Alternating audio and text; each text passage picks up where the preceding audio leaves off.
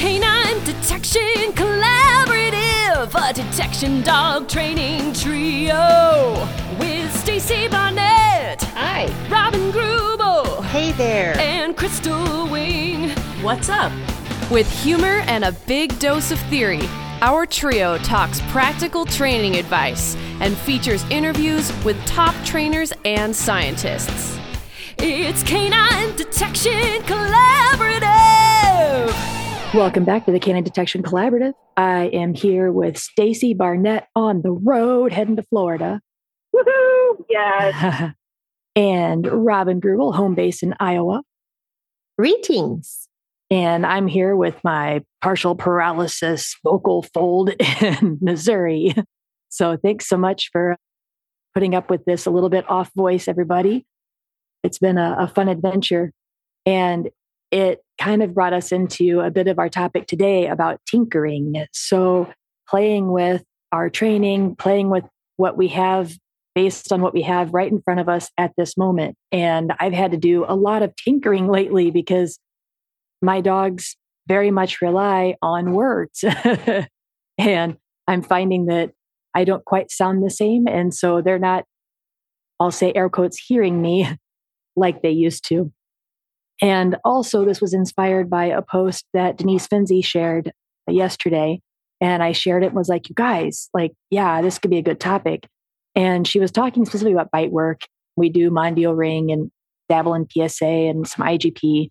And she was talking about you have to have a lot of obedience in bite work. And it's about the balance of arousal. If you bite too much, then they get too high. If they don't bite enough, they get too high. And so there's always a sweet spot. And then there's also how long do you train? How should your session be? Because the behavior falls apart if you go too long, but if you don't go enough, then there's also that kind of lack of intensity that happens. And so she's talking about how he can get frantic and, you know, this whole arousal idea. So it's all about balance. And the last sentence is what made me go, yes, you guys, this, we do this so much. It'd be great to talk about. And the last sentence says, and honestly, it's as much a process of trial and error as it is a training plan.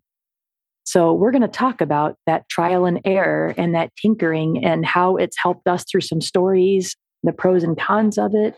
And let's do this.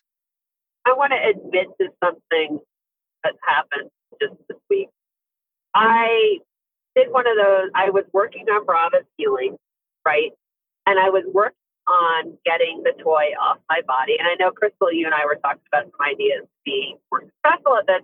This is before, you know, we kind of came up with, or you came up with some of those ideas. So I had the toy on the ground and she had a couple of really amazing repetitions. But because I was kind of tinkering, I did make a mistake and I did not necessarily pay enough attention to the difficulty that really all she was trying so hard to kind of keep it together. And I admit I trained till it, the next rep was ugly. And I'm like, oh, I was ugly. I trained till I was till it was ugly, and it was like one of these things where it's an example of I tinkered a little bit, but I tinkered a little too much. But I learned something, and I'm like, all right, so next time that wasn't the right way to help her, and I need to try to figure out. And this is why, I mean, Crystal and I were talking about this like earlier. Is what are some other options to be able to help her get the reinforcement off my body because that was just a little bit too much for her and it was just really good information and right kiddo that's a lot of information for me and it's just one of those things it's like sometimes the tinkering like sometimes it comes out and it looks really pretty and sometimes you're like okay Not that one. there's stuff i need to do differently not that one that that was the wrong answer Right. Well, and I run into the fact that after I true believer in progression plans, right? I do lots and lots of progression plan stuff, very objective based training. And sometimes some dogs make leaps where other dogs don't, or dogs, I have to figure out a different way. The behavior that I'm still getting is the same, but how that specific dog is learning may not they might blow through oh we go from the the toy or the cap being six inches above the ground to the cap being on the ground and i just have to mess with a few things sometimes and well is it this is it this is it this is it this? And they're like oh finally hey i got this. It was really interesting you know we're talking about tinkering and while i've been down with knee surgery julia and alyssa have been training the dogs and we were going over what they were working on and they were like it's the weirdest thing. It's like bristol forgot how to do her train final response. And i'm like huh. what do you mean? And julia was explaining to me that it they actually had to go through of a little is it the fact that is it where odor's at? Is it that it's a different odor? Is it does odor need to be in a can? Uh, all of these things. And they finally narrowed it down to the fact that as soon as they put her on leash she's like i don't know how to do it on leash wow right it was that simple and putting any pressure on her collar she's like i don't know how to do that with pressure on my collar because 90% of my training is done, done off, leash. leash. Yes. Yeah.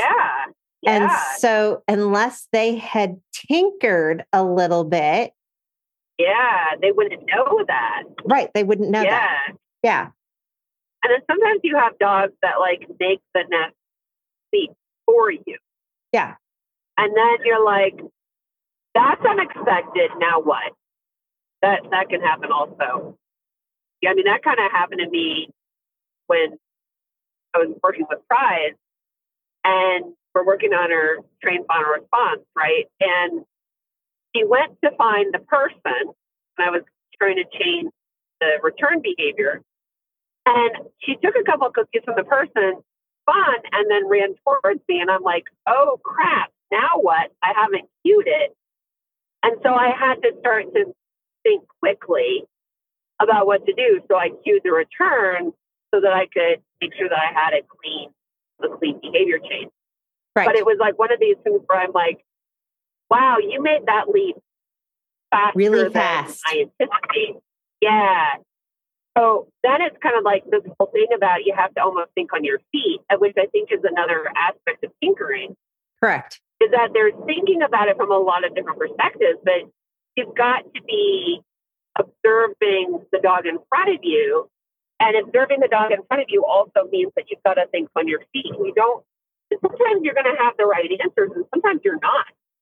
Yeah, I think we have to kind of build it, if I say like a tinkerer's mindset, because I'm thinking, yeah, to be a good tinkerer, you have to be flexible, you have to be curious. I'm an art teacher, so Bob Ross, happy accidents. and I think that all of this has to be part of our training journey.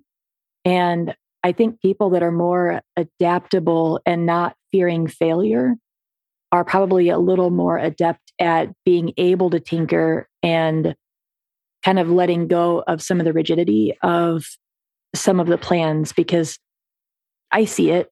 There's the dogmatizing about a specific training method. There's over analyzing, over planning. Like that's something my dad really taught yeah. me over winter break. We were working on building the uh, IPOR and RH equipment for the dexterity. And so there's a, a, a swing, there's an unstable plank, a, a plank. And I really wanted to plan everything. I wanted to draw it all out. I wanted to have all this. And I was doing that. And he went out to the barn and I came out and he already had some stuff started and was starting to build it. And I was like, but, but what, what, oh. what are we going to do here?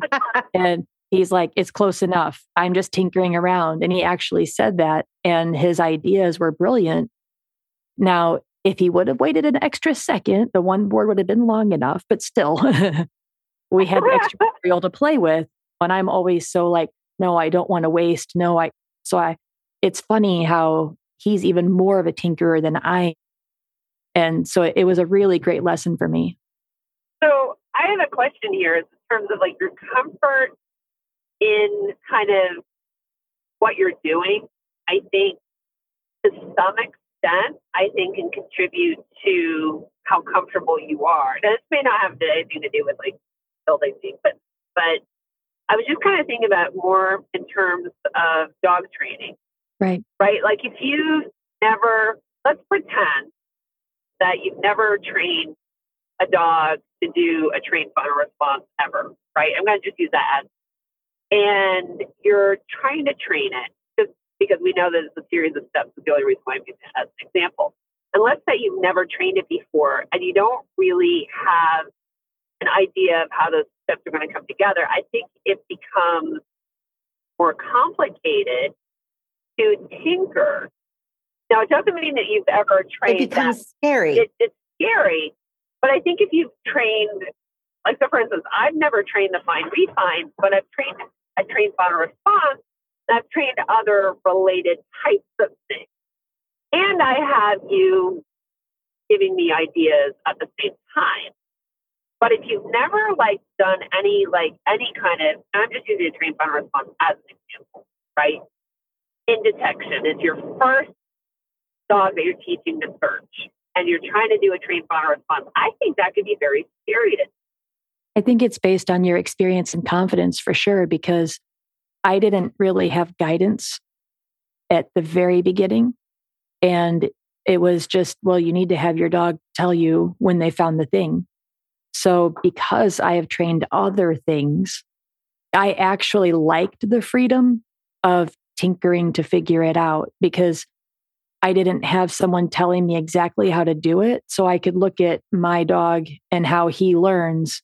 And being a neurodivergent dog that Yukon is, I knew that I was going to have to do things slightly differently. And I think I could have been more frustrated if somebody would have told me how to do it because I don't know that he would have followed those steps quite the way that other dogs would have. So I can see it both ways. Do you think it has to do, because I've been thinking a lot about criteria and behavior change a lot lately, especially criteria. And if you don't know the, and this is, again, I'm just kind of thinking out loud and hypothesizing, that if you're not comfortable with the how criteria works or how to manipulate criteria or I think it's the training process and knowing exactly where you have to end up. Yes, that's it. What that goal is. If somebody just told me, hey, your dog has to tell you that it found odor, and Crystal had training chops, she knows this is how I train and end behavior. But if you don't have an example of this is, oh my God, if you would have told me a couple, like five years ago, that I would have been all enthralled with teaching a sit and stare because it's a super cool challenge for me to train, I would have told you that, yeah, okay, whatever. But now it's a lot of fun. And yeah, it happens to be my go to, but that doesn't mean it's great for everybody. So I think a lot of the times it comes down to what are people comfortable playing with? And then our society in general is very anti failure and risk averse. And risk averse. And Crystal had, gave me, I, I don't like remember. A, a, right and a wrong. Like for everything. Right and, wrong.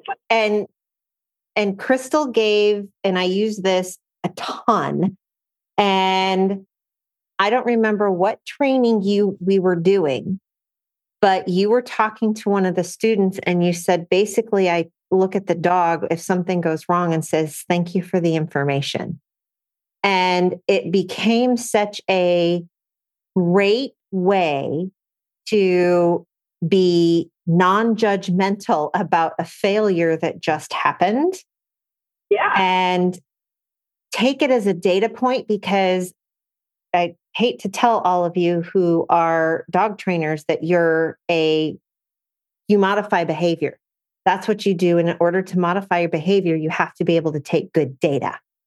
And one of the things I have people call me all the time, oh my God, Robin, my dog did this during its search or during its train final response. And they like, they have to unload, right? Because they're like, oh my God, my dog walked odor blah blah blah blah blah and they they go on and they do this whole thing And my first question typically is Is this an outlier or has this happened before? And I usually get a nice long pause because they have to review all of their little training videos in their head.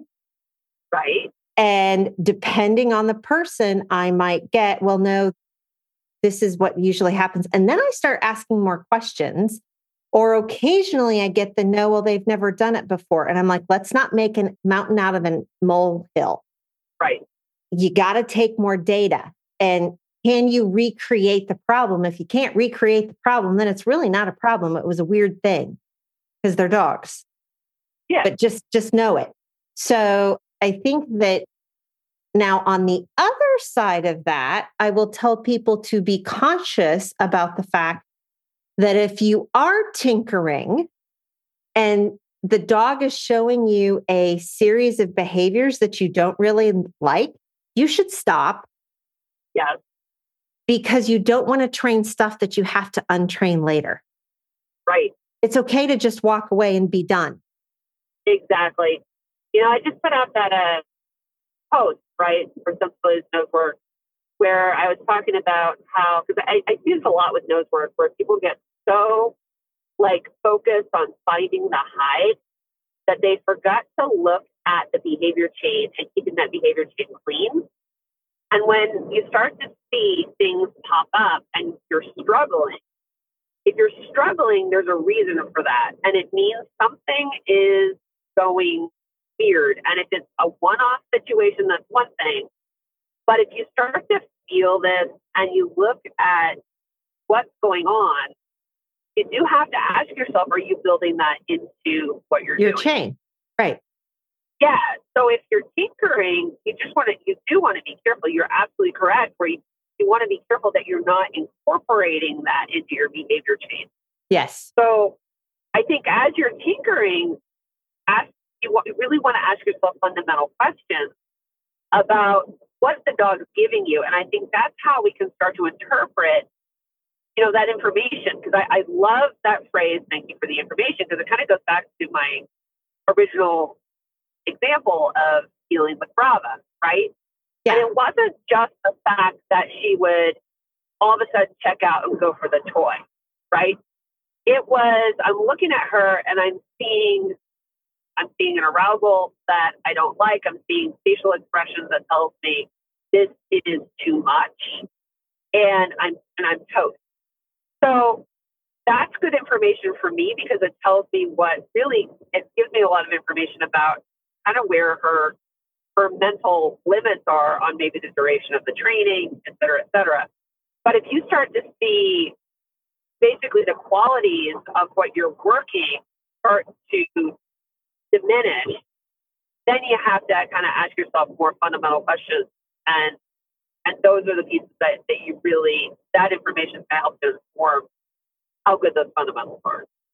I think there's a really important thing here that sets trainers apart and I think the skill is observation because you talked about the things that you specifically look for with your dog. And so many trainers, especially as you're beginning, you don't know what to look for. And even if you see things, you may not know exactly what they mean. I think about when I very first started teaching, we had to do so many hours of observation. And I honestly think a lot of those hours were a waste in the way that they were presented. I watched a lot of teaching, but guess what? I didn't know what to look for. Right. So until I had someone actually help me understand what to look for, and until I was in the classroom, then I was ready to go, okay, how did they handle that? How did they yeah. take care of that before it became a problem? And how did they identify that it was becoming a problem? And those were things as a student that I couldn't see. And now it's interesting when I have student teachers come in that I can see exactly where they're going because I've been there. And I can go, hey, hold on. If you keep doing that, this is going to happen. And you see that kid over there. So you need to look at your antecedent arrangements. And I think Kathy Sdao just did a, a really good webinar on that. And she talked about like the humane hierarchy, you know, and she said so much of it is we go to positive reinforcement and differential reinforcement, but really it's about setting up your environment, those antecedent arrangements. And then I know I just did a post too, Stacy. It was kind of fun how these are all relating and we didn't even plan this. Yeah. But I brought up the, the proverb that don't look where you fell, but where you slipped. Uh-huh. And so much of that is we can't recognize until we have fallen. And then still at that point, we look at, oh crap, here we are, instead of where do we just come from? And that's the power of really good trainers comes from experience and observation because we can observe what just happened as clearly as what's happening now and we can almost predict the future and it's it's a really powerful fun place to be it, it's so interesting that we're having this particular conversation because a lot of time yeah i get the phone call i just got a puppy i don't want to screw it up.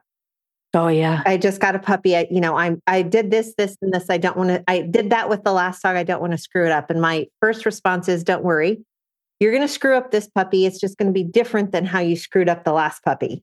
Because it's a different puppy. Yeah. it's a different puppy but what happens as trainers and as you train more dogs, you start seeing a behavior and you're like, oh, I have to stop that now because I know because two dogs ago, I let that behavior go on and then it turned into this. Yeah, and it, it is interesting how then how quickly the dogs start to train, almost train themselves. Yes. It's like you're, you're you can see like well you can almost see twelve steps ahead. You know, like well I make this modification now, and it just is like it gets easier. Yeah. And you go through, and the other interesting thing for me is I've been on a puppy roll for the last six years. And once you you kind of get into that whole entire thing of okay, like every year I had one or two new, I had a one or two, or in case I was really crazy, I did three new dogs all in like a six month time period. Yeah, that was crazy. Yeah, that was nuts. That was Don't do that, people. I love them all, but don't do it. You get a pattern and you realize how, well, one, and I skip steps, and I'm understanding that now in some of the behavior I'm seeing out of the dogs as they're a little bit older. But they all are still really solid in some of the stuff that I'm like, this is core stuff that I know they absolutely have to be able to do.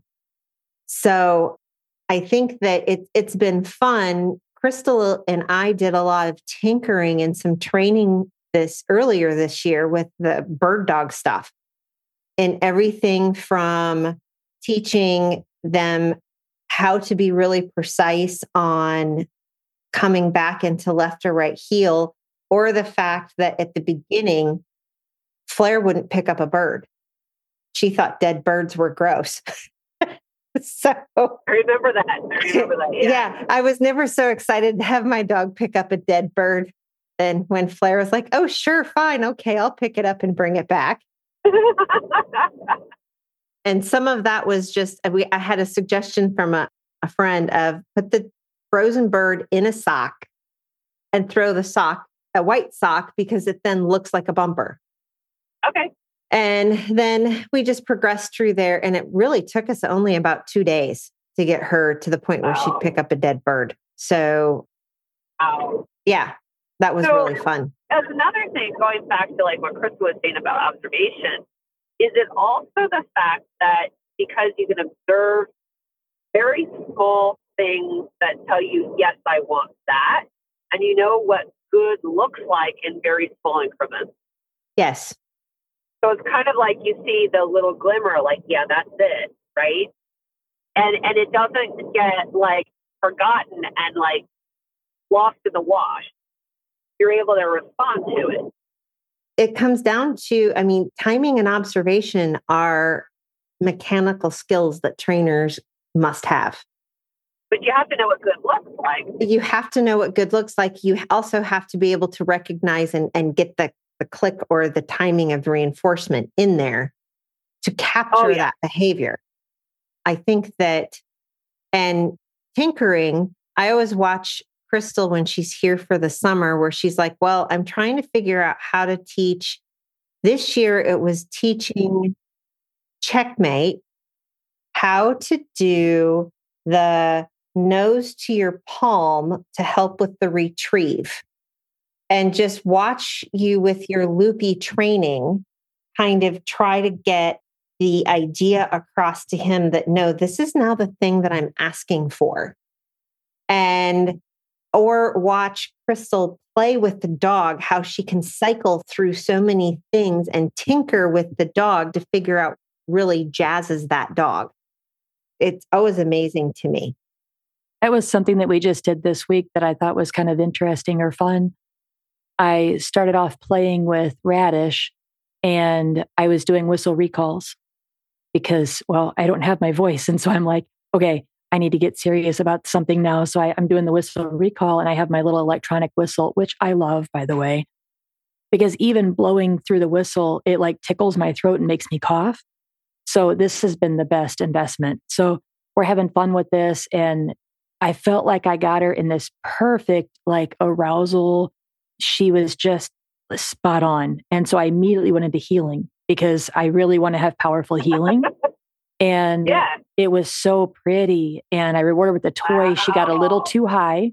So I did a, a, long food toss and a whistle recall right back into more heeling. And I always ask my teammates, my club, you know, like, can I get some feedback? And two of our newer club members both were like, that was so unexpected and so pretty. And that felt so wow. nice. And it was just, but in that moment, you know, I was just reading that that level of intensity that she was giving. And it was some of our prettiest yeah. heeling and it felt so nice. And they thought, oh, we thought you were just going to do whistle recall the whole time. I was like, I did too. I thought I was going to do that and play, but she was so into it. I loved it. You guys, you just melted my brain a little because I like to do things like mnemonics. And I always hear timing, criteria, rate of reinforcement, like that's been beaten my head. Yes. But what about court? Now I think it's really about court. You know what that is? Yeah. Criteria, uh-huh. observation, uh-huh. understanding. Oh, understanding, you, understanding, uh-huh. reinforcement, and timing. Oh, oh, C O U R T. Yes, okay. yes. Okay, so criteria, observation, understanding, reinforcement, timing. Yeah. Yes. That just blew my mind because I have to know like that was like, yes, that is really the secret sauce in my brain now. So it's not just the criteria, the timing, the rate of reinforcement, but you also have to be a good observer. But like you said, Stacy, you have to understand what it is that you're looking for. You have to understand the criteria. You have to understand what you need to mark and how to mark that with your timing. So that understanding piece is just as important. And if we don't have the observation piece, what do we have? Like none of that other stuff is going to be effective. Yeah. It also goes back to reading reading the dog, right? And I see a lot of people, especially new at Nosework, so I'm going to use Nosework as an example, that have a hard time reading their dog. And I don't mean necessarily, this goes back to the clean behavior chains. I don't necessarily mean what we talk about reading the dog. You know, did the dog have a change in behavior? I'm talking more about observation of how well the dog is focusing and what the dog's actually focusing on. And because we talk about clean behavior chains, and I find that the focus has to be a big part of that, that I think sometimes people are not necessarily sure how focused their dog is. It comes down to needing to have that understanding of the observation. Yes. And it, it is and that is so fundamental, I think, to learning how to really read your dog when they're doing odor work. I think it's actually fundamental on how to read your dog, as in when I walk in, can I read my dog doing when everything. my yeah, doing everything. Yeah, doing everything. Yeah. This is one of the ways where I quickly can modify. Well, I thought we were going to work on this today, but all of a sudden, because we've shown up in this new location and I have a young dog, and all of a sudden, 21 year old guys with scary hair are really scary. Guess what we're doing today? we're getting treats from college students. That's what we're doing today. We're not doing detection work. And so it's being able to, I guess, in a certain aspect, and it goes back to tinkering for me, is I can show up, I can have my whole training plans organized and set out and doing whatever. And all of a sudden, the dog says, No, I'm work, we're working on this today. And in my world, that's a bigger issue than doing detection work. I'll get my steps in going around and picking my hides back up. I got to do it anyway, but we'll work on the other thing. It's fine. That's where I think the tinkering and the definitive plan, the progression plans, they both have their merits. And I think we need to be able to have both because I think foundation skills like basic obedience, I need a really clear plan. That's going to be super helpful. But for those complex tasks, especially when we get into scent detection, trick training, you know, I think tinkering is one of those, we need that for fine tuning. We need that for adapting to the individual. And I think that what I've really found with tinkering is that I have a deeper understanding of my individual dog. And I mean, they just are so different. I, I really, I think the biggest compliment people will give me was when they say, each of your dogs have such a distinct personality. And I, I, really appreciate that because it tells me that one, I can adapt to different personalities, that there's not like a type that I can only train that type. Right. Because they're very, very different. But it also is saying that I'm not making them fit into my like square, you know, whatever. I, you know, I'm trying to, whatever, round hole, square, whatever.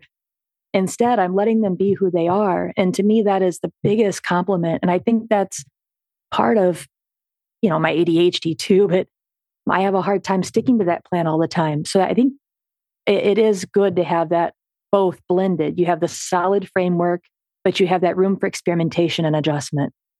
It's, it's the flexibility, right? I mean, a lot of what you're talking about with tinkering. And it's kind of like how that tinkering kind of gets married to the progression plan is all through flexibility of the handler, of the trainer, right? So it's all about that flexibility and, and how you're able to use that flexibility based off of going back to your COURT. Yeah. So it's kind of like how you enable that. It's cool stuff. But I'm looking at the individual, you know, like I think about Brava. Yeah. She yeah. is a dog that needs very, very consistent, no changes, needs to know what's going to happen and needs that clear communication. Now, all dogs need that, but it's in differing levels. I look at Yukon and he needs that, but what he also needs, he has to be empowered and feel like he's making choices and it's so annoying. it's really made it such an interesting experience with him because if he thinks that it's something that I want and it's something that he's not all in on, I have to figure out how to make him feel like he is, you know, has autonomy and and it's like, dude, you're the dumbest dog I have. Like I wouldn't give you those choices. So really it's about controlling his environment and making it the, the choices mm-hmm. I want become easier for him to make instead of the things that he wants. I'll be perfectly honest, that was training Ray. She was very opinionated and things had to be her idea. Yeah. And it's mentally exhausting on how to make those correct choices be their idea and, and which goes back to being creative and tinkering around. Well, okay, that didn't work and that didn't work. Well, okay, how about this one? And then all of a sudden it's like, oh, yeah, that's what you wanted. Uh, you're like, dude, we could have got that three days ago if you just, anyway. But when I, going back to Brava though, if I'm doing odor work, she does not like things to be predictable. Like because yeah. if it's predictable, it's boring. Right. Yeah. And when I and when she gets bored, she loses her engagement. So for her odor work, she does really well with stuff that's unpredictable. That she is she's a very very smart dog, and it's like if she can start problem solving, she loves the problem solving of the odor work. But you're right. If I'm doing obedience, she's like, don't make big changes on me because that's not what I expected. Yeah. And it, and then she gets, she gets, she gets upset. She yells at a lot, loudly, very loudly. yeah. I'm thinking back about Yukon when I was first trying to figure out his train final response. He had a yeah. really nice down with a nose freeze on the thing because I wasn't doing cadaver stuff. I was just doing fun, like find a Kong. And uh-huh. then once cadaver came into the picture, that's very tasty for him. Oh. Um, so now I have the issue of how do I get him to down and stare at it and not eat it? I mean, that's like putting dessert in front of someone and saying, put your nose on it, but don't actually enjoy it. None for you. Right. So I had to really tinker yeah. with a lot of ways of communicating to him that I need you to lay down, but back up. And that was my criteria was I had to figure out how can I get you to go to source, put your nose to it like you want to, but don't lick it, don't eat it, and now back up and lay down. I, oh, the conversations we had about that, and I the most ingenuity or ingenious way you ended up addressing that was source in a cricket cage. Yeah. So as soon as he knocked it over, it actually became an immediate feedback loop for him that that was too close. And so it's interesting. I also think that finding trainers who are willing to help support your tinkering mindset yeah. is incredibly oh, important. Huge. huge. Yeah. Dude, that's actually what I love about I'm like like the three of you, like oh, I mean, the three of us, right? The right. I, I, can't count here. I'm having problems counting. So seriously, like the two of you, like just being able to have these conversations, and it's no surprise that, that people listening that we call each other up and go, I'm having a problem with this. Right. you know, and that's actually the, that's one of the things I like, just love like chatting with you guys. It's just, you just start looking at things different ways. And well, and like Crystal knows that I think training pivot is like the bane of my existence.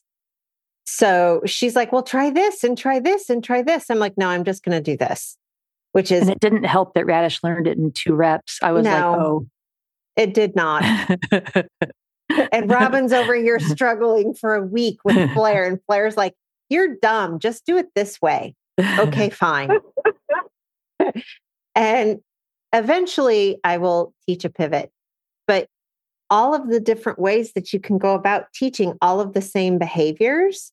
And it does go back to and, you know, one of the things that I want to encourage people to understand you go to trainings, you watch these, you watch people train a dog, and they have super cool methodologies, or you're like, oh my God, I'm going to buy the thing because it's going to be the best thing ever.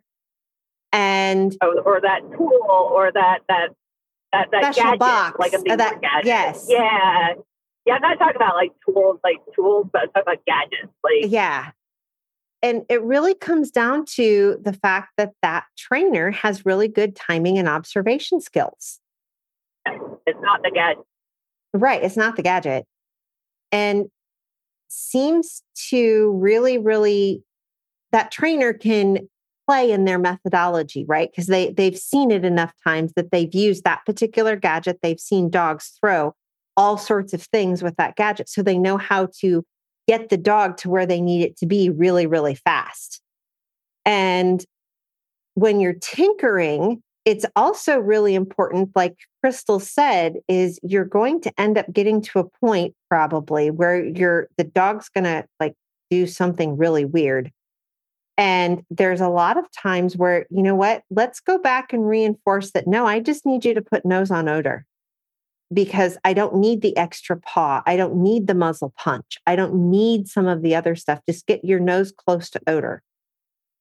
I also want to mention something that Crystal's been talking about a lot and how it all kind of fits into this is creativity. Yes. So we hear, you know, like this is, I mean, art teacher, right? Creativity is like huge.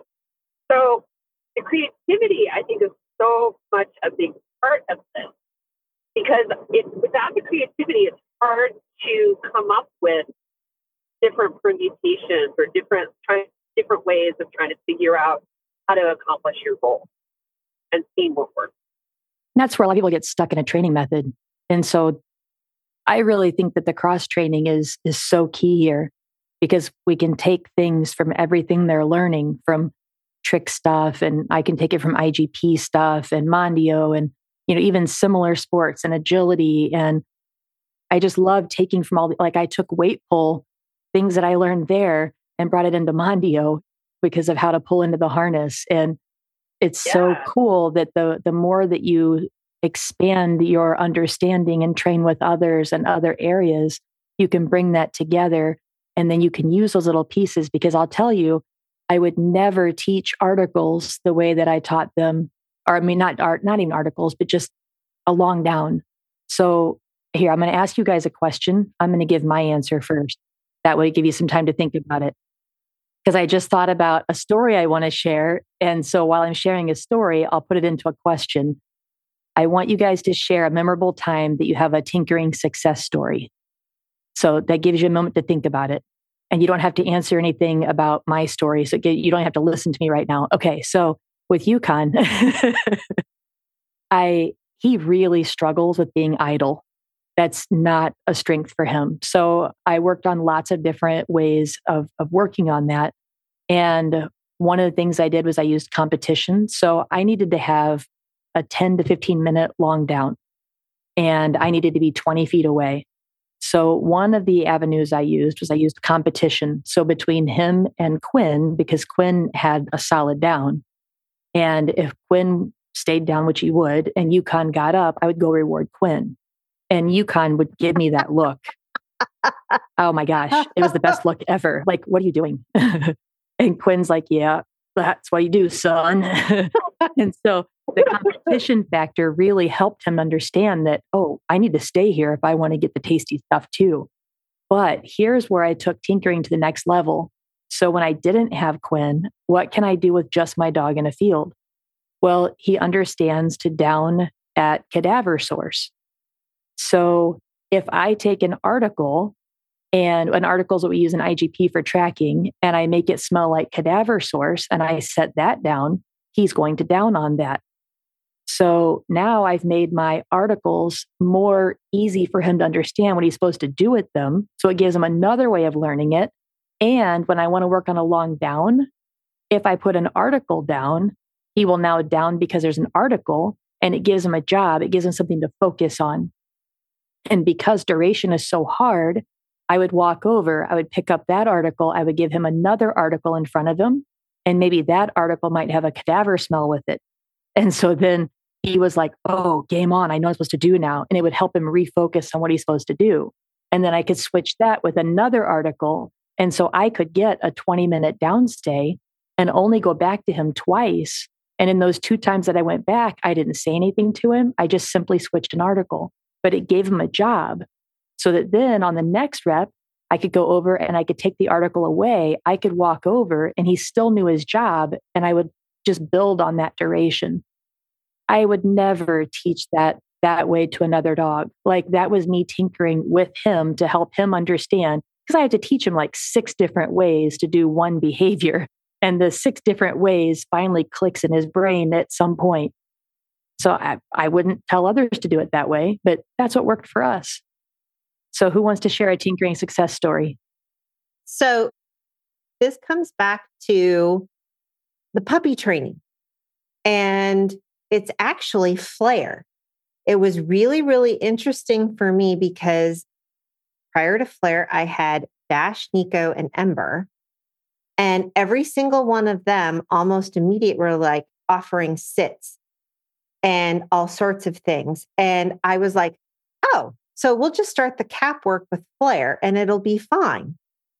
Well, I struggled with her probably two or three days before I finally figured out she didn't know how to sit on cue with any type of cue whatsoever. And I mean, I went through cap work, I went through treats and holding treats places and all sorts of things. And she's just looking at me like, no, humans feed me when I'm standing. And I had to tinker around with her a little bit to really just get across to the idea of no, you just sitting actually works.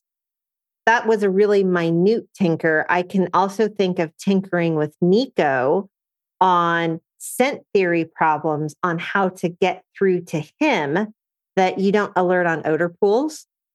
And it finally came down to the perp walk that we had to do this summer with him of literally we Crystal set up a really, really nice problem because it was it turned into let's set up odor pools. He could work through them. But when it came down to that, it was a blind odor pool, because we also had to figure that out.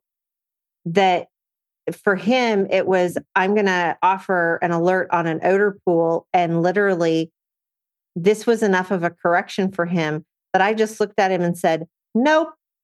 Grabbed him by his collar and perp walked him back to the car. I'm pretty sure he thought that was like the worst thing ever. Poor guy. yeah, he was so abused. I do have an example, and this is one that I was trying to come up with a solution for something that was bothering me. So the way I kind of tinkered and then incorporated what I came up with into how I teach and how I train my dogs, like all and, and how I teach every like all my dog all the my students from like their first end of introduction to nose work and everything.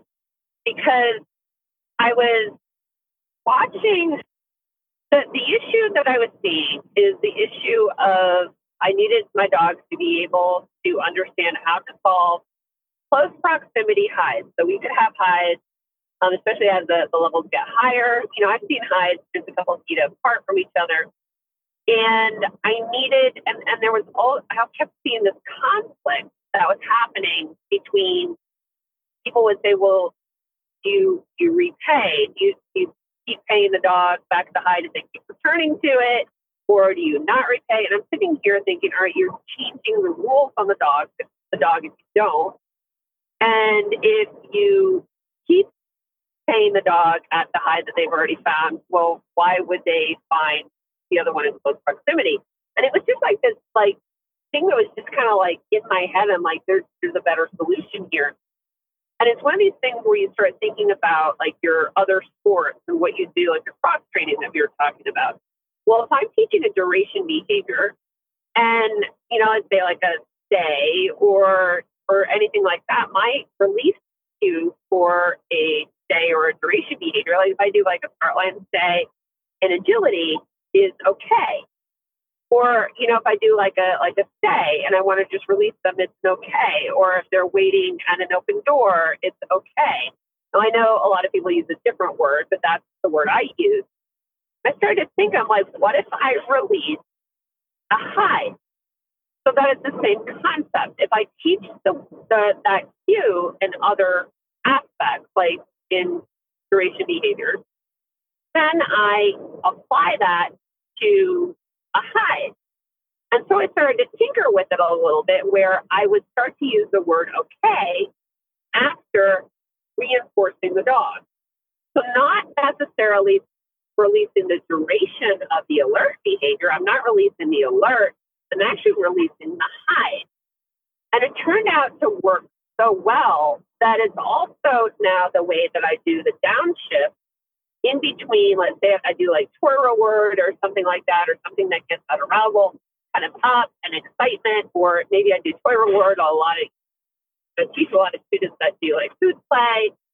Um, how to get the dog into kind of a more of a focused state. And I found now that through some tinkering, that using now this cue, okay, before asking the dog to find another hide, it allows the dog to do that downshift so it's kind of like just a little bit of experimentation. Now I'm incorporating that into everything I do. So after I reinforce the dog, it's okay, find another. And now they're learning to not go back to previously found hides, which, you know, in trials, you know, they're for a time, right? And it, it's doing it without the conflict that I was seeing before. There's greater clarity So there's so much more clarity without conflict, and it helps with that downshift. So now it's all tinkering. Nice. I, well, and I think of how much tinkering I've done with Nico and trying to figure the arousal states out for his out. And oh, finally, oh, yeah. right. And finally tinkering with it enough that we could get enough repetitions in on a certain set of behaviors so that I am getting it out.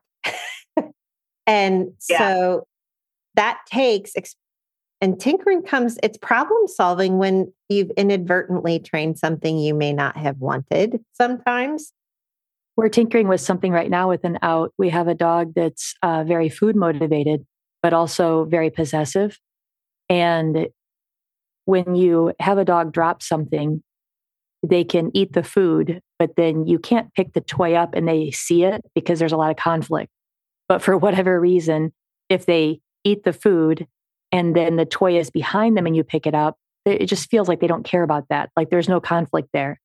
So what we're doing is we have two bowls and we have a cue for eat the food out of the bowl. So okay. the dog has the toy. I've let them have the toy. It's a, a bite wedge. Then we say bowl. They go over to eat the food out of the bowl. They they drop the bite wedge. Then there's another bowl that's almost behind them and we cue bowl again right as they're eating that last piece.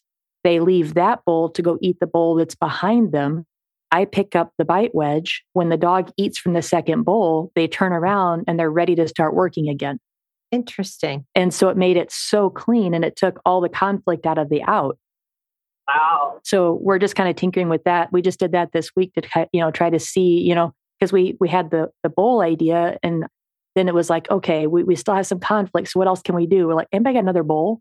You know, so it was just in the moment, just kind of playing. And that's that's having that great little tribe that can help be like, hey, let's try this, right? And I think that yeah, that's really yeah. important. Or there's like the whole tinkering with criteria. Right. So, you know, the the stays that I was doing with powder is like a game now on the back slider door at home right? It's like putting her into a sit stay. How many ways can I add some challenges because she is all she wants to go out and get her green ball or whatever, right? So I'm adding time. I'm adding. I'm going behind her. I'm actually throwing the green ball towards her. Like all of these things. So it's just like a little bit of can I change? Can I push the criteria this way? Can I push it that way? And then what I'm seeing is that start to translate to her stays when she's not behind the flight or when she's not there at, at the over with the fighter. Right. And really, what you just said is it's all training. And if we think about it, really, we're just manipulating our D's, all four of them. All st- yeah. ah, okay. All six. You're cute. All six of them. okay, guys. So we at takeaways already? We have we are at takeaways already. Yeah. Oh, you're kidding. You're kidding. I still have more things I wanted to mention. That's okay.